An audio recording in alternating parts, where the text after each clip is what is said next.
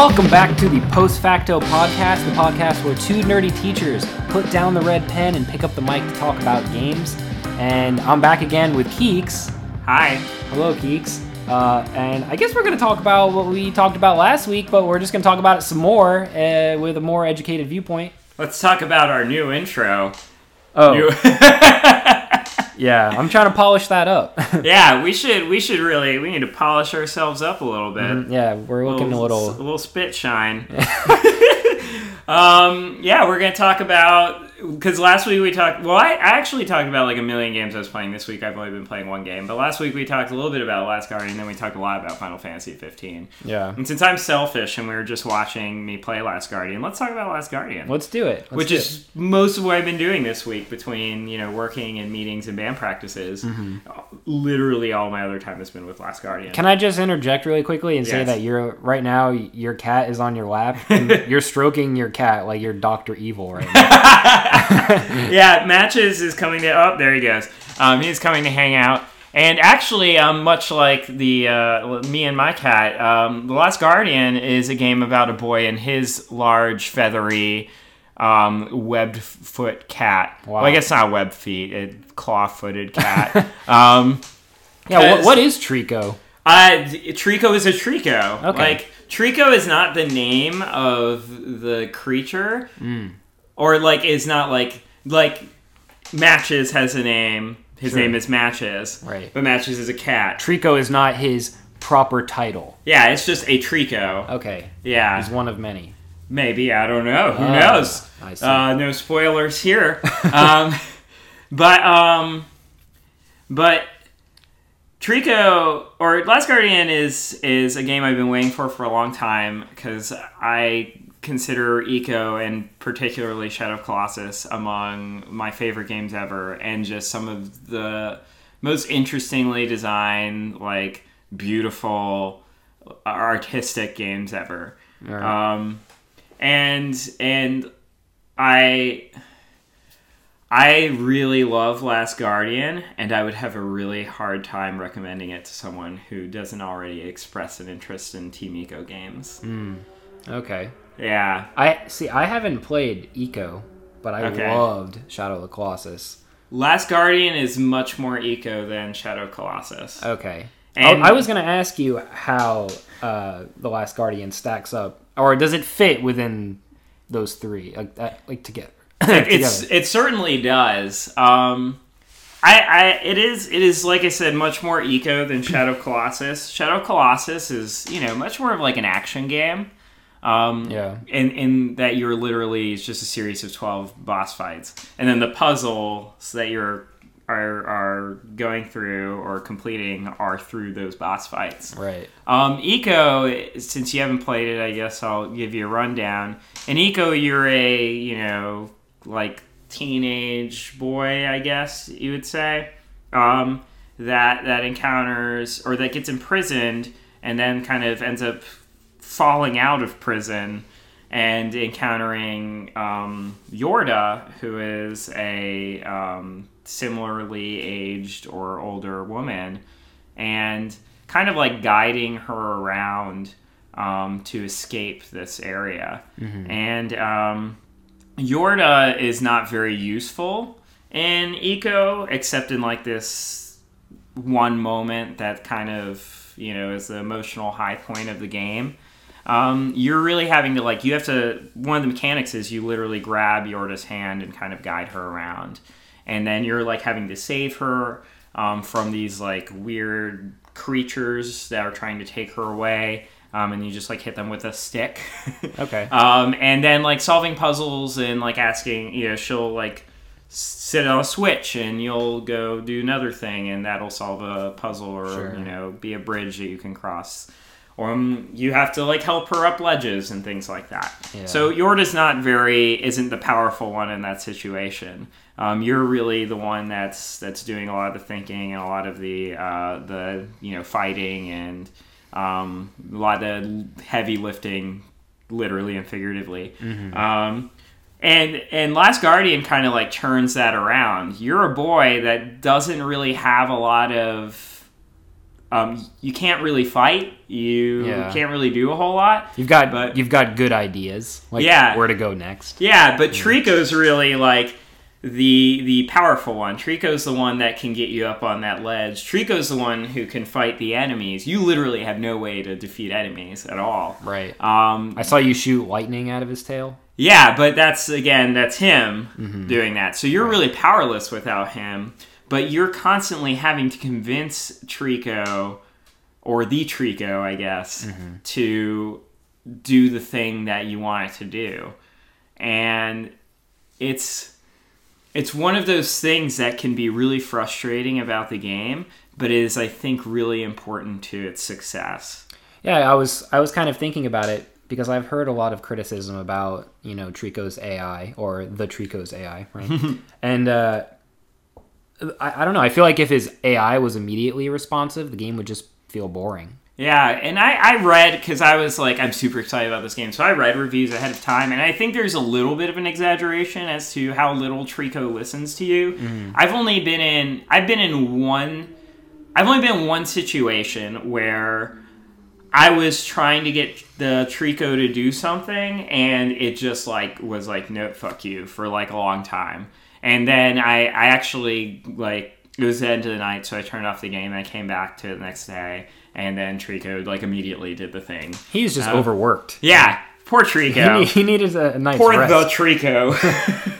but um, honestly, most of the times that I've had issues with Trico, um, and you saw that um, just recently, it's because Trico seems to have a better idea sometimes of where to go than I do. Right. I was going to ask you, like, how many times are you frustrated with Trico when really you're the one who's making the error? That's happened more than a few times, and I think that's really interesting too, because it makes sense. Because Trico is kind of like of this place that you're in, so it makes sense that Trico would have a better understanding of how to navigate it. Yeah. Um, and so you, you, uh, you know, sometimes you have to like step back when you're getting frustrated and and pay attention to what Trico's doing, and none of this would work at all if Trico wasn't so, or the Trico. Sorry, got to. We'll just call him Trico. Trico. I'm definitely there's a 90 or I'd say there's a 50-50 chance I'll name my next cat Trico. um, but um, kind of cute. yeah, it's you're caught like because Trico is such a believable um, like character in the game. Mm-hmm. It, Trico animates really well. Um, you saw that when I was playing. Oh yeah. Um, and you know, as you're saying, Trico doesn't always listen to your commands, and your commands are kind of vague, which makes sense. So you really, um, Trico is always like kind of a mystery in a way. You're like, what the hell is Trico thinking? yeah. And it really helped me like buy into kind of playing the role of the boy in the game. Like I'd be like, man, Trico's kind of not into making this jump. Maybe if I pet him for a second, like he'll like you know soften up to the idea, and then he does. You know, Yeah. And so, but there's no like cons- similarly to how there's no consistent way to get my cat to do anything. like there's no real consistent I think way. to Trico's get, yeah. a little bit more responsive than your cat. Slightly, yes. but you know, like if I like, you know, lay down my bed and I, you know, call out to my cat, like Mm-hmm. He might not come immediately, but he'll vent. He like comes, like he'll take a second and he'll be like, uh, and think about it. Mm-hmm. I'll make you miss me. him first. Yeah, and then he'll come. And Trico kind of acts in the same way. Sometimes, you know, if you overwhelm Trico, you're like, go there. No, seriously, go there, go there. Trico will be like, nope, screw you. Yeah. Or just like kind of look at you confused. But if you're if you like point somewhere and go, Trico, go there and just kind of be patient, Yeah. Trico responds. it's a it's a weird comparison to make, but it kind of reminds me of like when your Pokemon got too high level. and You didn't have enough badges, and they started Mm-hmm. to become disobedient because they're like, "Fuck you, you're a scrub." yeah. I don't need to listen to you. Yeah. You know, Trico, like he, that's his that's his environment. You're a little boy. Like sometimes it, it kind of seemed like it wasn't so much you guiding Trico, it was like Trico waiting for you to like figure out where he already knows you need to go. Yeah, and that's and it's it's that illusion that they've mm-hmm. created with the AI that's that's so impressive. Yeah. because I've never, I think, encountered such a believable AI character that's not like totally scripted, Yeah. you know? Because Trico is very reactive to a lot of different things, and I assume that's what took so long to make the game. And I can't imagine them running something like that on you know the PlayStation Three, like I don't think it would have worked. He would have looked a lot more stiff for Yeah. sure. Um, yeah, I, and just I think it's like little touches too, like how he stretches and like I don't know. He just he look he was rendered so lifelike. Yeah, It was really impressive. And I think that's like Ico was a game that like quietly moved forward games as a medium with uh, like companionship thing. Yeah. Like that's led to, you know, games like The Last of Us, for Uh, example. Prince of Persia, yeah. right? So it's, you know, that like Ico kind of quietly led to that like the most people don't realize it, I feel like, but that Ico inspired so many different games. And uh, Shadow Colossus did something very similar. Like everyone from, you know, Halo developers to This new Zelda game. Yeah, I mean Shigeru Miyamoto, even previous to this new Zelda game, has has talked about the influence of Shadow of Colossus. Yeah. And it's, you know, a bit of a quiet influence. And I think that The Last Guardian is going to do something similar.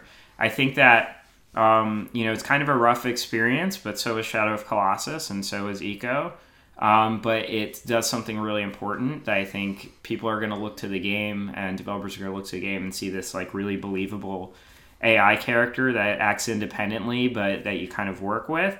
And also kind of being dependent on an AI character in that way. I think that that's something that's that that might you know inspire some new and interesting kinds of games that don't have as many rough edges. Yeah, and I think I think that it's a um, it's a brave decision to make to like build a game around having a companion because it's it's really easy for something like that to just become frustrating. Mm-hmm. You know, if it's not done well. Well, and I think that's it's, and that's why I said I'd have a hard time recommending it to someone that's not already interested in their Team Ico games. Yeah. because there are frustrating parts, but I think you have to go in with the mindset to really appreciate and enjoy the game that at least those kinds of frustrations with Ico or Trico, um, you know, not really listening immediately and having to kind of think about, you know, how Trico works and thinks and Yeah. and and how to respond and when to listen, you know, to Trico Yeah. or listen to Trico's cues. All those frustrations, I think you have to understand in context. You have to realize that like this is, you know, um, this is part of the artistry of the game. Yeah. Similarly to how Shadow of Colossus, you know, the empty expanse, the overworld, is something you have to understand because it's something you get easily frustrated by, not be able to easily navigate this world, but it's part of the artistry of the game.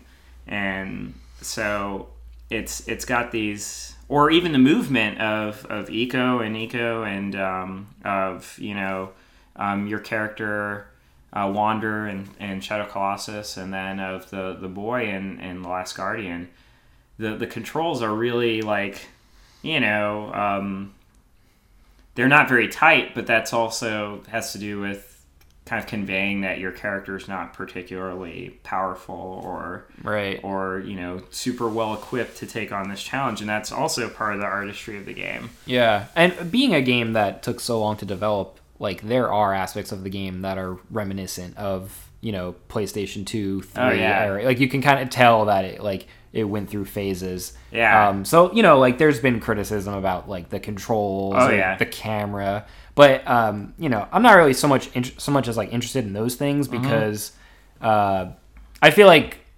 camera and controls those are like the first two things I can quickly get over. Yeah, well i think i have i think there are rough like like i said some of the rough edges serve for the artistry of the game. Like the controls i think do. I, I mm-hmm. think that that they you know i think that Ueda thought about this character is going to be a little finicky to control because it's a boy and the controls are not going to be exactly what you would think they would be in every other game because you're not your character's not super well equipped to take on this challenge. Plus- similarly you're not. Plus, platforming games have come a long way. yeah. You know. But also like there's some things that are harder to forgive and those are um, the frame rate is not great um, and i mean it's a beautiful game but and i assume that trico's ai is probably taking a lot of the Those feathers, man. Yeah. Lots of feathers. well, and the AI, I think, is probably using a lot of the processing power too. I assume because there's Yeah. got to be. There's no way that that's simple.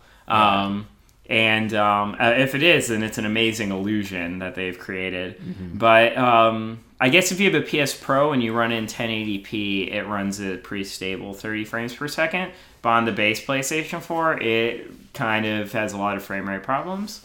Um, but so did Shadow of Colossus when it came out. But Shadow of Colossus was just like so far outside of what the PS2 could do Yeah. that you're like it was more forgivable. You could see things in the distance. Yeah, You know, like and and the Last Guardian, you know, is not like it's a, artistically beautiful, Mm-hmm. and but it's not far outside of what we see out of PlayStation Four games. Yeah. And the camera is is is fucking trash, dude. like.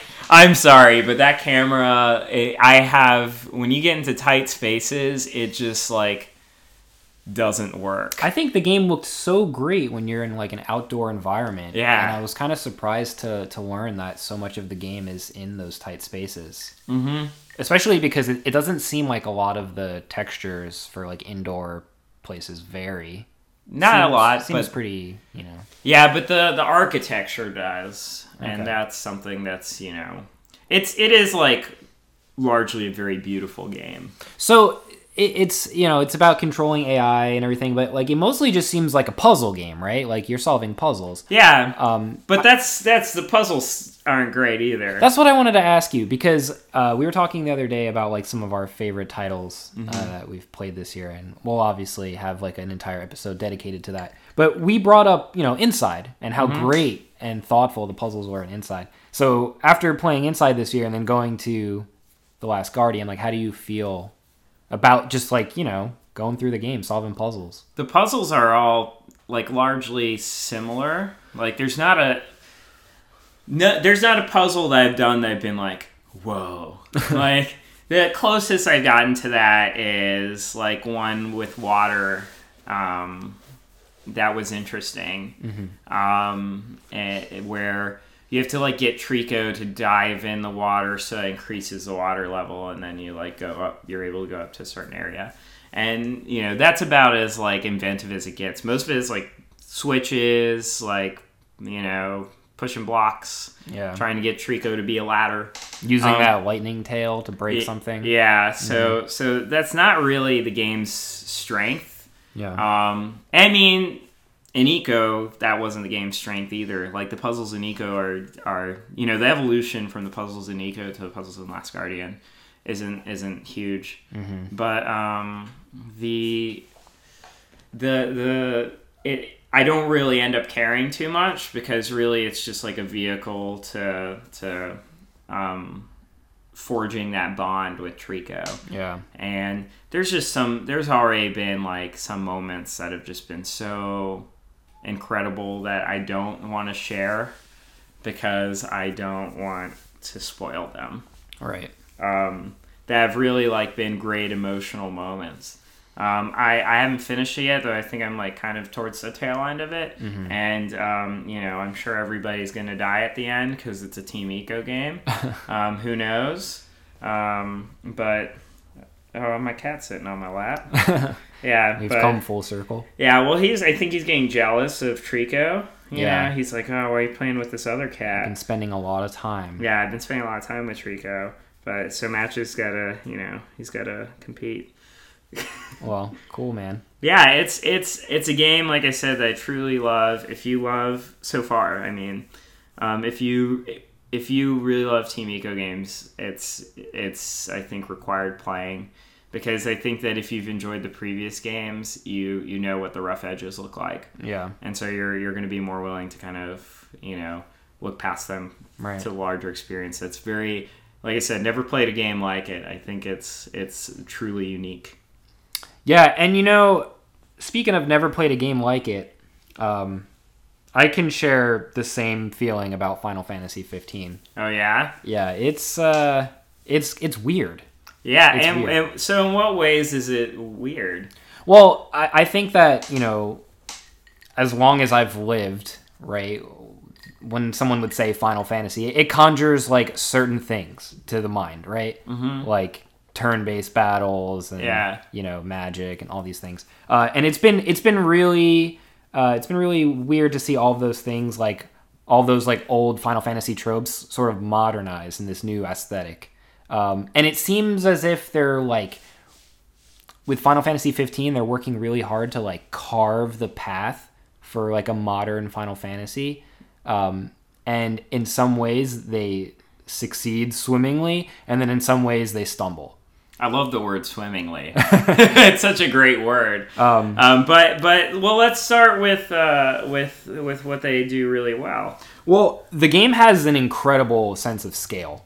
Okay. So like the open world, it I don't know I don't know if it's kind of deceptive in how it does this, but the open world feels huge.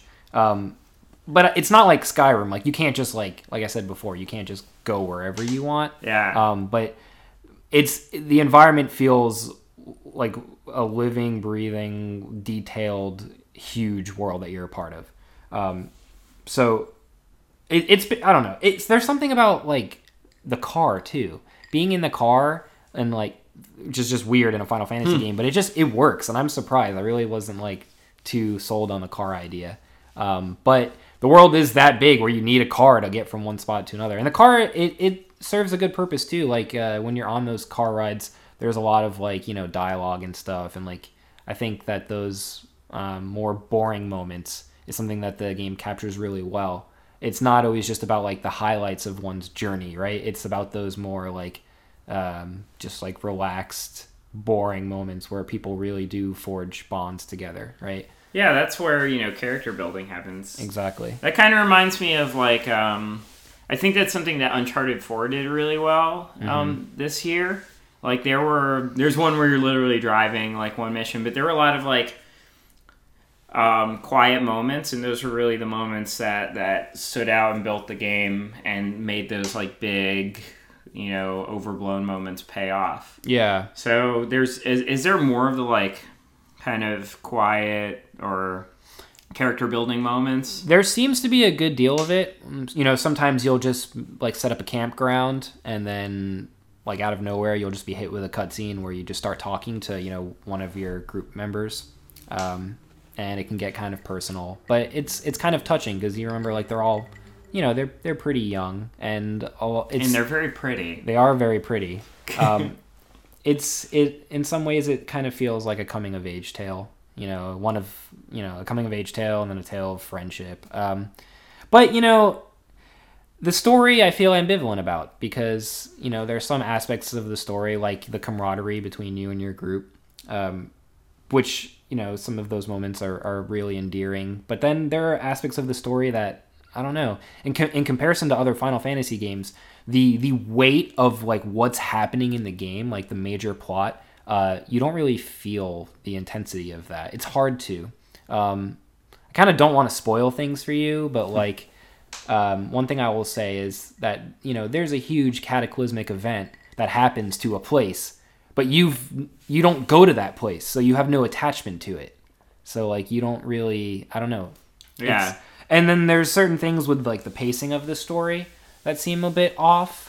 Um, like you'll, I don't know. For instance, you'll be on the main quest line, and it's it's imperative that you get to the next place to do something very important. But like you'll be asked if you want to stop somewhere and take a photo, you know, or like do something, you know, that's totally like just yeah. innocent and like like kind of a waste of time. That's that's such a like that's something that I feel like comes up especially in RPGs and especially in open world RPGs mm-hmm. is you know there's this like big sense of urgency about this pressing issue and then you're spending time like taking pictures or like finding you know yeah like finding uh, pots and pans for a random person on the side of the street yeah and it kind of sucks all the air out of the conflict because you you know you're there's this massive world changing conflict. Why the fuck would you be spending your time doing all this other shit? Yeah, you know. And there's there's tons of side quests in the game, but like you're totally right. A lot of them are just like simple fetch quests where you're like taking something from a diner to another place, and like you you really have the weight of the the entire world on your shoulders, and you're doing this like meaningless errand yeah. for somebody, uh, totally wasting time. Uh, and and the biggest problem with a lot of these quests is like you don't really know where these quest chains are gonna go if you're like just in it for experience if there's mm-hmm. some like great reward waiting for you uh, so sometimes like i'll be asking myself like why am i even like doing this side quest when like what am i really going to get out of it Yeah. Um, You know what? What game really did uh, did well with solving that problem? It's a game you don't really like a lot. what? Witcher Three. Yeah, I hear so much praise for The Witcher Three, and like it, it always angers me because I'm like, not not that I don't think it's a great game, but like, why couldn't I enjoy it? like, what is what is wrong with me? Because Witcher, I mean, Witcher Three is a game about you know finding someone, Yeah, and so it makes so there's not as much of an urgency, I guess, because there's not this like cataclysm. Who knows where you'll find him? Exactly, and so it's a lot more. You know, there's not as much dissonance with your with your actions and then you know your role in the story because you could you know ideally or you could be legitimately doing something in a weird random place that could lead you to more clues or more information. Sometimes it does. You know, Yeah. sometimes the side quests do tie in nicely to the story and have like effects on the ending of the game.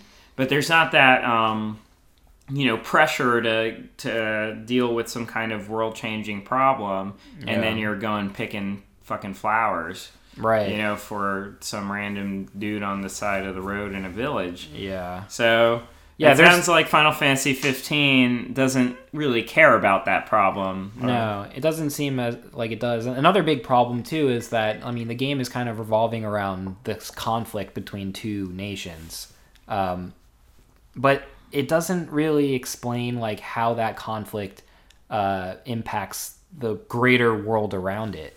Um, it kind of just seems like the game it's in a bubble. You know, in Final Fantasy VII, for instance, like a meteor is right, right? Like a meteor is crashing into Earth. It's gonna like, Yeah. end, you know, life on the planet. That's like a huge thing that affects the entire world. Yeah. Um, but Final Fantasy 15 really does feel like it's in a bubble. You know, and not to just keep being like, you know what other what game solves this problem? but did you ever play Dragon Age Inquisition? Uh, I think I played. Was that the second one? That no, that was Dragon Age 2. Inquisition was the one for PlayStation 4 and Xbox One. I guess they had it on I did. PS3. I did play it. Yeah. Yeah, and that's kind of most people's because it's not a particularly Yeah. memorable game. It was like a really cool game at the time, and then you realize it was. But It's a, it was it was okay. But what they did was remember that there's like a map. eh, There's like a map room that you go into, and then you're um, you like put some because you're in charge of a bunch of soldiers, so you're like putting different soldiers in different areas to do different activities across the world Yeah. that kind of all build towards your greater goal. And I think that was an interesting way to solve that problem too, is keeping Yeah. you like even if you're kind of doing another thing, um, you're keeping yourself engaged in, in world issues. Yeah. You know, it's like it's like when the president goes goes out on a walk. It's got people doing things Of somewhere course. else. Of course. Yeah. Yeah, it, I don't know. It that just seemed to be like such a surprise to me. I wasn't expecting like the story to take so long to kind of like grip me. Um, Yeah.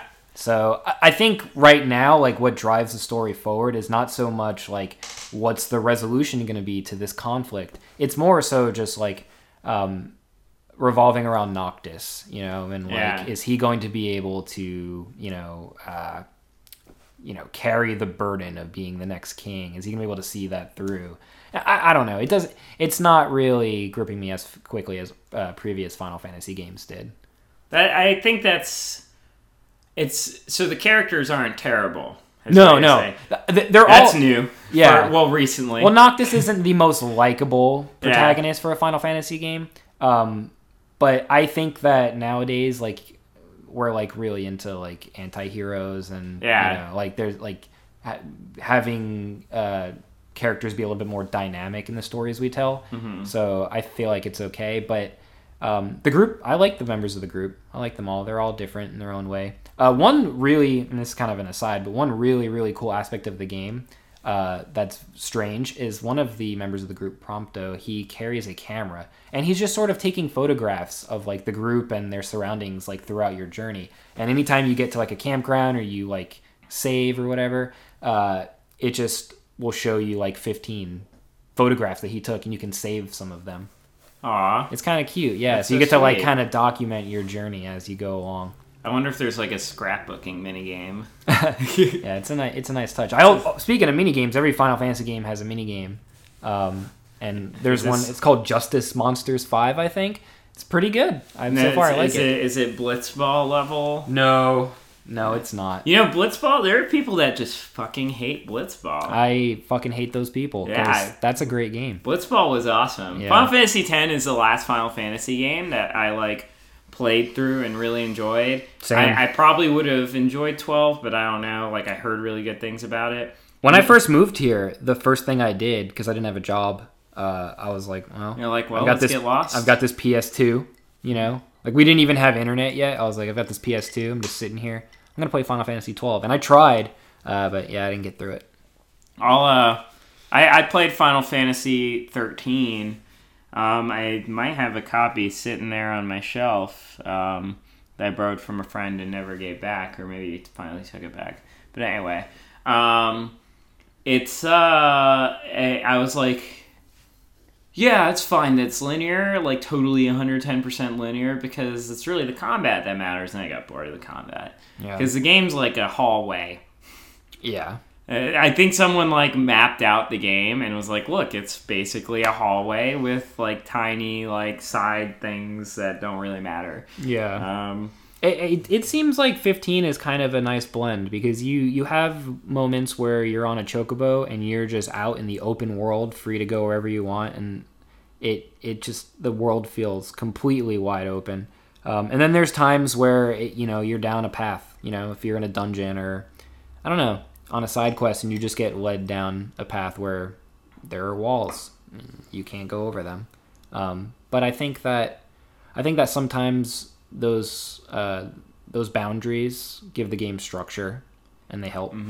do you think that the game has um, because clear it sounds like there's a lot of like influence from Western RPGs, and Definitely. that's definitely been something that you know Japanese games. I think The Witcher just like changed RPGs in general. Yeah, well, The Witcher's fucking great. um, but do you think that it's it's lost its like you know Japanese unique quality that we would find in a Japanese game? I don't or think do you so. think that they they maintain that, and and then how? If you think that they maintain that, Um, well, I think it's like subtle touches that you're just not gonna find in you know North American RPGs. Uh, like you know, like the they have some fresh ideas, like the Prompto with his camera. Um, I don't know. There's fishing in the game. It's pretty cool. Nice. Uh, it just I, it's kind of hard to pin down and talk about, but the game just has uh, it just it feels odd when you're playing it. I don't know how to explain it. It doesn't. Huh. You pinned me with this question. yeah, we should have we should have screened some questions beforehand, like a like like we're on a late night show. um, It just Got to get them approved with your agent. it's just it's just a strange game. I don't know. Japanese people, they're just weird, man. It, there's things about it that there's things about it that don't quite make sense. Like like there's there's hunts that you can accept to go like fight monsters, but you can only like do one at a time. Um, you sell treasures, so you have to like manually sell each one, and it takes a while, but that's your main source of income. Um, questionable things like that. One thing I want to talk about that's yeah, I'm totally dodging your question. Great. Um, but one thing I want to talk about is magic in the game uh, because that's I feel like one of the the weaker points of the game is it's called elemancy, and you Okay. basically just like uh, you basically find like resources for lightning, uh, ice, and fire in the world, and you're filling up these flasks, and you basically use magic kind of like an item. Um, yeah, but it's it's kind of cumbersome because like you want to you want to harvest 99 let's say you want to harvest 99 lightning. That way you can make a lightning spell with 99 potency. So all you're doing is filling up your stockpile of lightning resource making something and then filling it up again and then making something and then filling it up again i don't know it just it's kind of cumbersome because like you'll maybe be able to harvest half of the deposit right and then you gotta have to go into the menus make your lightning flask exit back out, harvest some more. It just isn't very fluid and it's not very fun. I don't know. Magic is kind of like it, it for the most part in Final Fantasy it's been like a huge thing. Uh, but in 15 it's kind of boring. So what's what's your assessment of the game so far overall? I, I sound pretty negative about this, but I've really been loving it. Um, I just think that the world is so gorgeous and so detailed, uh, and it has such a sense of scale. It I don't know. I've been I've been loving it, and I and I feel like you know that modernization of like old Final Fantasy tropes, like they do miss the mark sometimes, but most of the time they they like really like do something impressive. That's just like I don't know. It feels like they really poured their hearts into this game. And even when you turn the game on, it says like the- on the very first screen, like a Final Fantasy for first timers and fans. Ooh. You know, and it really does feel like that. That's uh that's good because I feel like Final Fantasy was at its make or break moment as far as like the single player games are concerned. I think Final Fantasy 15 is is trying to reinvent itself tastefully. You know, Final Fantasy was the game that saved Squaresoft, or you know, yeah, Squaresoft. Oh yeah, yeah. right? Weren't they like about to go bankrupt? Yep, and then they're like, Yeah, that was their Final Fantasy. yeah. Ha. Huh. but they did it. Now we're we have like fifteen thousand Final Fantasy games. How many final anything can you have? Yeah, Which one Uh, is going to be the Final Fantasy? Yeah, I don't know. Maybe the last one will just be called the Final Fantasy, Yeah.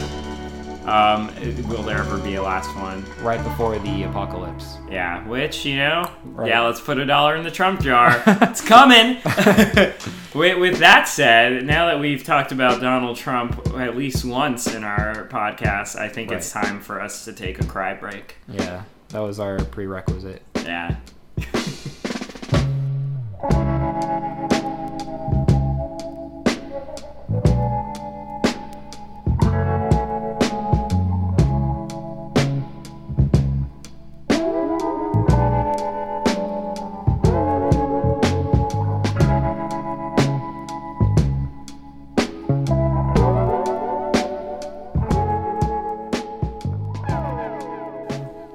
Uh, Keek said he had some things he wants to talk about. what are they? Well, last week while we were recording, like literally exactly as we were recording, there was the uh, keynote for the, the PlayStation Experience 2016, which I went back and watched some of that, and I was impressed by the amount of games that they and surprises that they kind of like packed in that event, like things that you would like save for you know E3 normally Yeah. and it made me pretty stoked.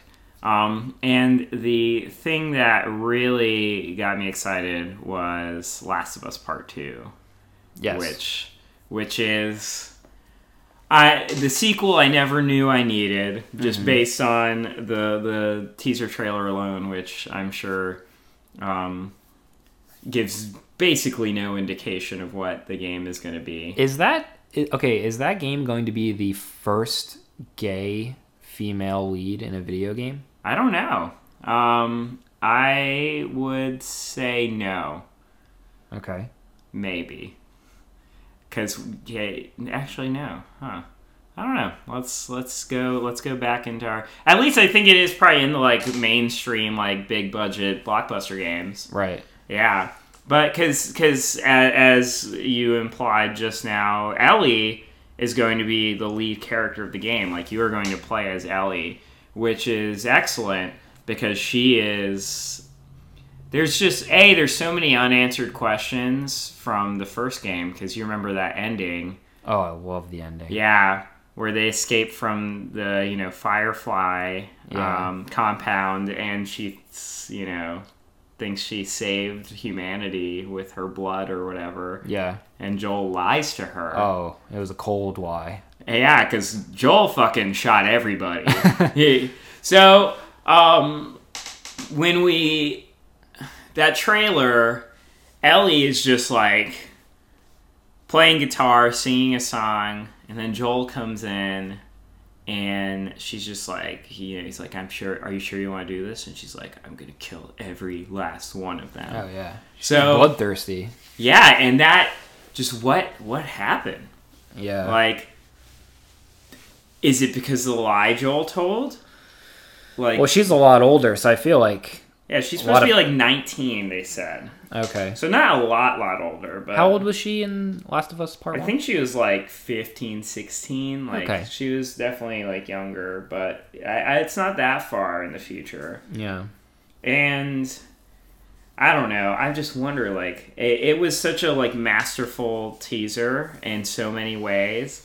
Because you know, pick up the guitar, or you see the like Firefly sign at the beginning, and you're like, okay, this is the Last of Us. Yeah. And then you know, you see someone pick up the guitar, and their hands are shaking, and like, you're like, okay, this is this is probably Joel, you know, Yeah. picking up the guitar and starting to play, and then the camera like slowly pans up, and you're like, oh, it's Ellie, Mm-hmm. and then like blood runs down her face. You're like, oh, some shit's going on, and then like you see like a figure kind of walking into there, and you're like, who's that? Is this someone who's coming to kill, you know, Ellie? And then it's just walking through. You're like, look at all those dead bodies. What the fuck did Ellie do? And then you like they pan the camera up when you know the character that walks in gets to the door where you know Ellie's where Ellie is, and you pan up and you see the beard. You're like, oh, that's Joel. And then you're just like, shit, something like there's just in such a short period of time with with so little as far as like dialogue, they implied so many different things Yeah. created so many questions and got me so fucking stoked. Thank And- you. Thank you for sharing the the little man inside your head. Yeah.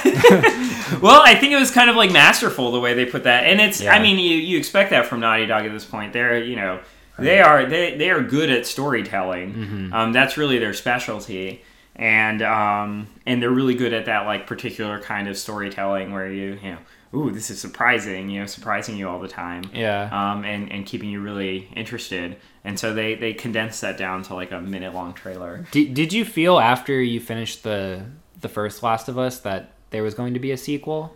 I mean, I I thought that it was kind of a game that didn't need a sequel. Yeah. Sort of like what Bioshock was a game I felt like didn't need a sequel. Yeah, definitely. Um, you know, I felt like it was very singular, um, and um, but the ending was a bit of a cliffhanger. But I thought that was kind of part of its appeal. Yeah. ending. I yeah, I just thought the ending was so great that I would have been happy for that to be like the the period. Yeah, but they really in that little trailer really sold to me that I I need another Last of Us game. Yeah.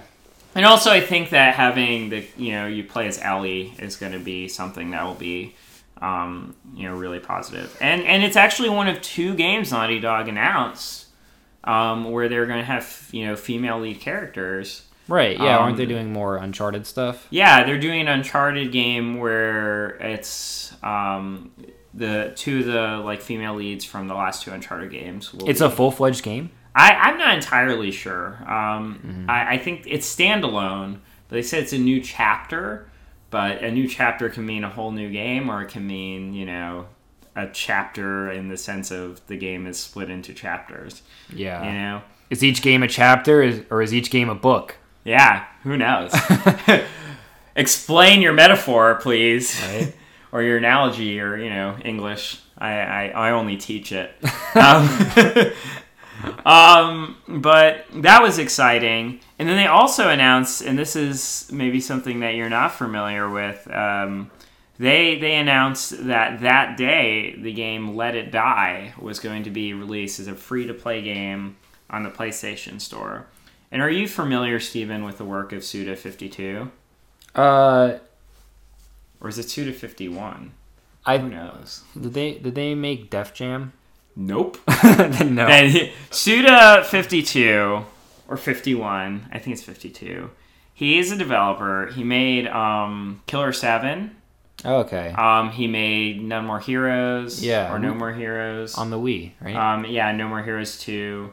Um, and then some games after that that weren't very good.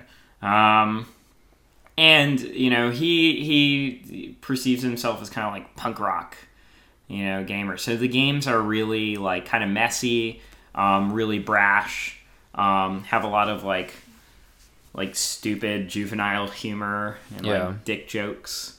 Um, okay. you know, one of the newer games, like you, there's like just like a gi- giant dildo as a weapon that you can get. So just ridiculous. But I mean, Killer Seven uh, in particular was a really, really interesting game. That was very divisive, but I, I enjoyed.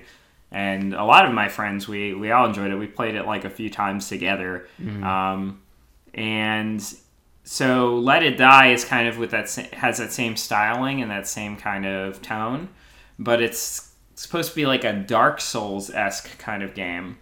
And I was like, oh, that sounds interesting. So I downloaded it and you know I started it and they set up the story really well and I was like, oh, this is kind of cool. And then I started playing it and I was like, oh, this is trash. Um, Yeah. it's just it's an action game that has just awful controls and Christmas awful systems. Christmas came early for you geeks, and it was coal.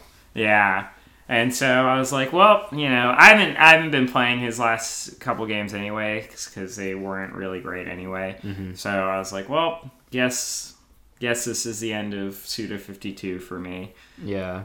So if you know if you're out there and you're thinking whether you want to use your hard drive space to download this game, I give it a hearty um, non-recommendation. Yeah. I say no. Well, I'll I'll not waste my time then. Yeah, Uh, I heard that Kojima's next game, Death Stranding, is going to use the same engine as uh, Horizon Zero Dawn, that game that's coming out. dang, because that whatever that engine is, It's it's beautiful. it's amazing. Yeah. Yeah, and um, I, I still want to know what Death Stranding like. I I think it's just gonna be a stealth game. It's what I'm the sense I'm kind of getting. Yeah. But um, we, That's we that's his forte, right? Yeah, and I would love more information about that game. Well, I one thing that I noticed he did say is that one of the reason why one of the reasons why they picked that that engine uh, from Guerrilla is because it works really well with open world games. So I think Metal Gear Solid found its stride again by being open world. right, Um, kind of similarly to how um, Final Fantasy 15, you're kind of saying how the stories take or story takes a little bit of a backseat. yeah, um, compared to the older games. Um, Metal Gear Solid 5 did kind of the same thing. Story true. wasn't like super important. The It's gameplay really took center stage. Although Death Stranding, I can't see how the story wouldn't be important because it's just insane Yeah, and I have pretty no idea what's going on. yeah. And uh, I think that my eyes will burn out if I play that game, but in a good way. Um, but um, let's see what else happened in the world of games this week. Um, the the um, Reggie Fils-Aimé came onto Jimmy Fallon's show and made Jimmy Fallon a very excitable little boy.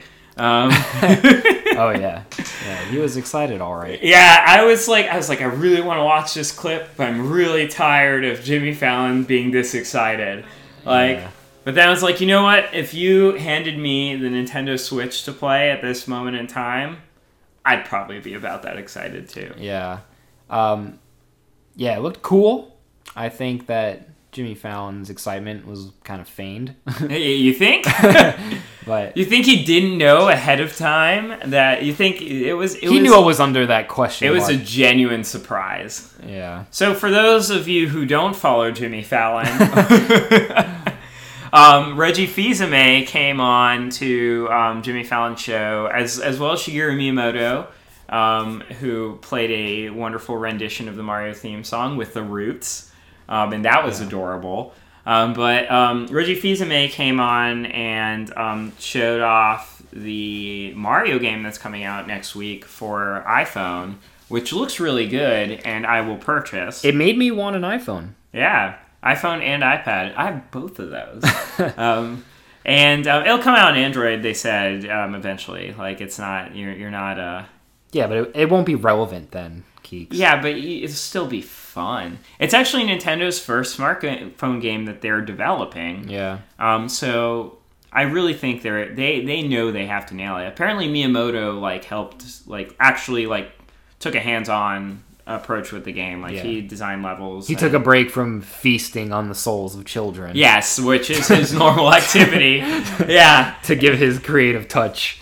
exactly. But also, um, you know, they showed off the Nintendo Switch, and it's the first time that we've seen in real time someone playing a Nintendo Switch. Yeah. So that's new, and it answered a couple of questions. One, Zelda looks great on it. Mm. It looks just as good as the footage they were showing previously, which was not Nintendo Switch. In fact, might look a little bit better. Um, some like redditors were like analyzing it. Let's and- hope for that for the sake of that Skyrim gameplay they showed. Yeah, It looked kind of trash from the original trailer. Yeah, well, you know, life. but also, um, if you know, they demonstrated taking out of the dock and then just starting to play it, and that switch switch. Oh, That switch Mm-hmm. was nearly instantaneous. Like it didn't take long. Like it took like a second or two for the game to just like load up on that screen. yeah. So that's a good sign as well. I feel like I'm gonna buy this system for the name alone because after Wii and Wii U, my standards aren't very high. Yeah, at least like Switch came out, you know, with the name that everyone didn't instantly ridicule. Yeah, didn't attribute to having like a phallic origin. Yeah. So So put one in the win column for Nintendo. well done. uh huh. Your name isn't a dick joke, which is the standard we hold Nintendo to now. Um, but you know, it, it, it's it's something that I'm excited for, and something that I am scared I'm not going to be able to pre-order in time. Yeah, I noticed you haven't gotten uh, The NES Classic. NES Classic. That's because it is fucking impossible to get Yeah. one for for the normal price. Right. And I am not going to play that game, uh, in the figurative sense and in the literal sense, I guess, because I'm I'm not able to purchase it. do you know? Do you know personally how much they're going for on eBay? Um, like in the like two to three hundred range, Whew. which is stupid. So dumb. And I just don't know Nintendo, and that's why I'm scared about the Switch because Nintendo always makes this mistake. And if they're making a mistake with something that's like low risk, cheap hardware, like the NES Classic, where they could have overmade that, because there's no way that thing costs more than like ten dollars to make. It probably costs less than that Yeah, to make. Like it's got like the the processing power of a TI eighty four. Yeah. So the the like if if they're like scared to oversupply that, mm-hmm. like imagine with the Nintendo Switch where the profit margin is probably a lot thinner. Like imagine how few of those they're gonna make, Yeah. and how hard it's gonna be to find, and how long I'm gonna have to fucking wait to play Zelda. It's okay, Keeks. We'll get a tent and we'll camp out. You know, the Oh. last time I did that, and the only time I did that was for the Nintendo Wii. Me too. Yeah, Me too. It was, and it was, it was funny because I wasn't even getting one for myself. I was like getting one for someone else. I was just like a couple of my friends were camping out in front of Best Buy. and We were just having part of the experience, you know. Yeah, I I remember that I had just gotten my first car like two weeks before the Wii came out, and I backed my car into my mom's boyfriend's SUV and put a huge dent in it, and didn't even faze me. I was like, I don't care. I'm going to get a Wii. my, my life I'm gonna is play Zelda. my life is great. Um, Yeah. And then I played Red Steel, and then then it started to sink in that I crashed my car. yeah, we camped out for two nights in front of Best Buy. Two nights. two nights, and there was this like dude who was at the front of the line. It was like had a whole check-in system. We had to check in every hour to keep our place in line and Oh all that. my God. Yeah, there was it was intense, and that's when rhinos still existed also, and there were people camping out in front of rhinos, um, which was an old game store that was actually started in Gainesville but became a chain, um, and got bought out by GameStop like everything else. Sure. Um, and um, they, someone like threw like a bunch of shit at people that are camping there. Um, we had no such problems, but it was so cold. Like yeah, I've, I remember. yeah, the game because in Gainesville, it We're in Florida, though. Yeah, we're in Florida. Although in Gainesville, it can get like you know we're in the northern part of Florida. Mm-hmm. It can get a little. It gets like ten degrees colder than it does in like Orlando a lot of nights. It's gonna be like in the 30s tonight. Sure. Yeah, which is Flor- that's definitely Florida cold. um, and um, we we slept out there in our sleeping bags on the fucking concrete. Didn't have a tent, Yeah. and for two nights, my sister brought us pizza. Um, I remember there were people driving by and they were screaming Harry Potter spoilers out of their car. They were like, "This is not that line." yeah, wrong line, guys. Give me those Zelda spoilers. Which is, you know, and that's what you know. We we played the shit out of Twilight Princess. Oh yeah. Um, yeah. Um, it was act- it was worth the wait. that's actually that the morning after when I I skipped my um, rock and roll in America class um, to play so the Wii. fitting. Yeah. Um, it's funny. I got a C in that class. Um, wow. Yeah, it was my only C my first semester. I got all A's and then a C in that class my first semester at UF. Wow. And you know a thing about rock and roll in America. Well, it was very. The tests were very specific. It was like, who did Keith Richards have lunch with? Like this one time in the thing that you read in the book. I was like, I don't fucking care. Damn, dude. Um, Your professor worked for TMZ. Yeah, now uh, the professor actually wrote this like very extensive book about the history of rock and roll, which coincidentally was the textbook for the class. Oh. um, man made a lot of money, I'm sure.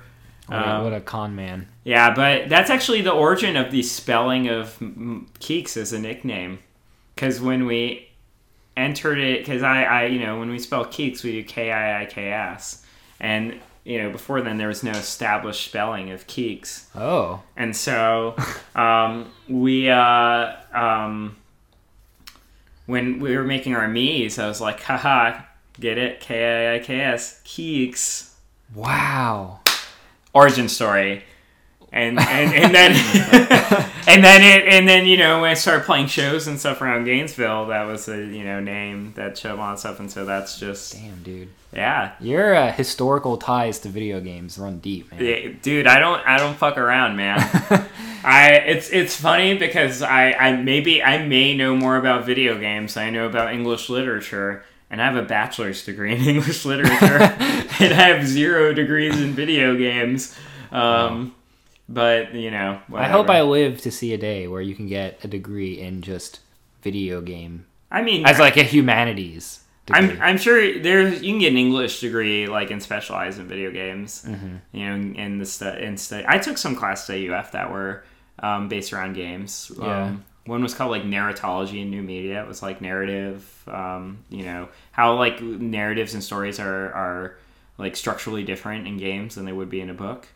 Um, That's awesome. Or in like hypertext fiction and things like that. There was one video game class at UCF um, that was related to my major, but it was run by like a grad student who Uh-huh. was like a TA in one of my classes, and I really, really didn't like her. You know, the first reading that we did in that class was kind of, if I if my memory serves me correctly, was to kind of dispel that it was a video games class, but it was a class instead about narrative, Uh-huh. and kind of talking about the like how much of a pain in the ass it can be to teach a game based around video games because students will come in that are big like fans of video games, and they will be like they'll be like, I know everything about games, Mm-hmm. and so they don't even like they won't listen to the professor really, Yeah. um, because they're approaching it from a different, you know, a different um, space. So yeah. it It's, was, a, it, it's a good thing that video games and politics don't mix. yeah. Uh, oh man, I've had some interesting things with politics at school, but I'm I'm not gonna talk about them on a podcast. we'll we'll discuss after off the record. Uh, damn. All right. Well, Well, I, I think we've talked ourselves into a hole. Um, yeah, I'm ready for these juicy tidbits. They're not that juicy. it's not as exciting as I made it sound, uh, um, or or really incriminating or anything at all. Sounds like our Um, podcast. Yeah, I think we did it. so uh, oh, we have an intro, but we don't have an outro. Uh, Uh, listen to us again. Tell your friends, or don't. And have a wonderful week. Next week we'll be talking about. We need to come up with like ridiculous categories for games of the year. yeah. Yeah. Okay. We'll, we'll compile a list and I'll then do we'll, we'll do the post facto awards. The Post facto game awards. we only give them to games that came out three years ago. yeah. Not everyone can get a trophy. Yeah, that, that's going to be our tagline. Anyway, um, with that said, have a wonderful week. Yep. Yep. Have a good one. Bye. Bye.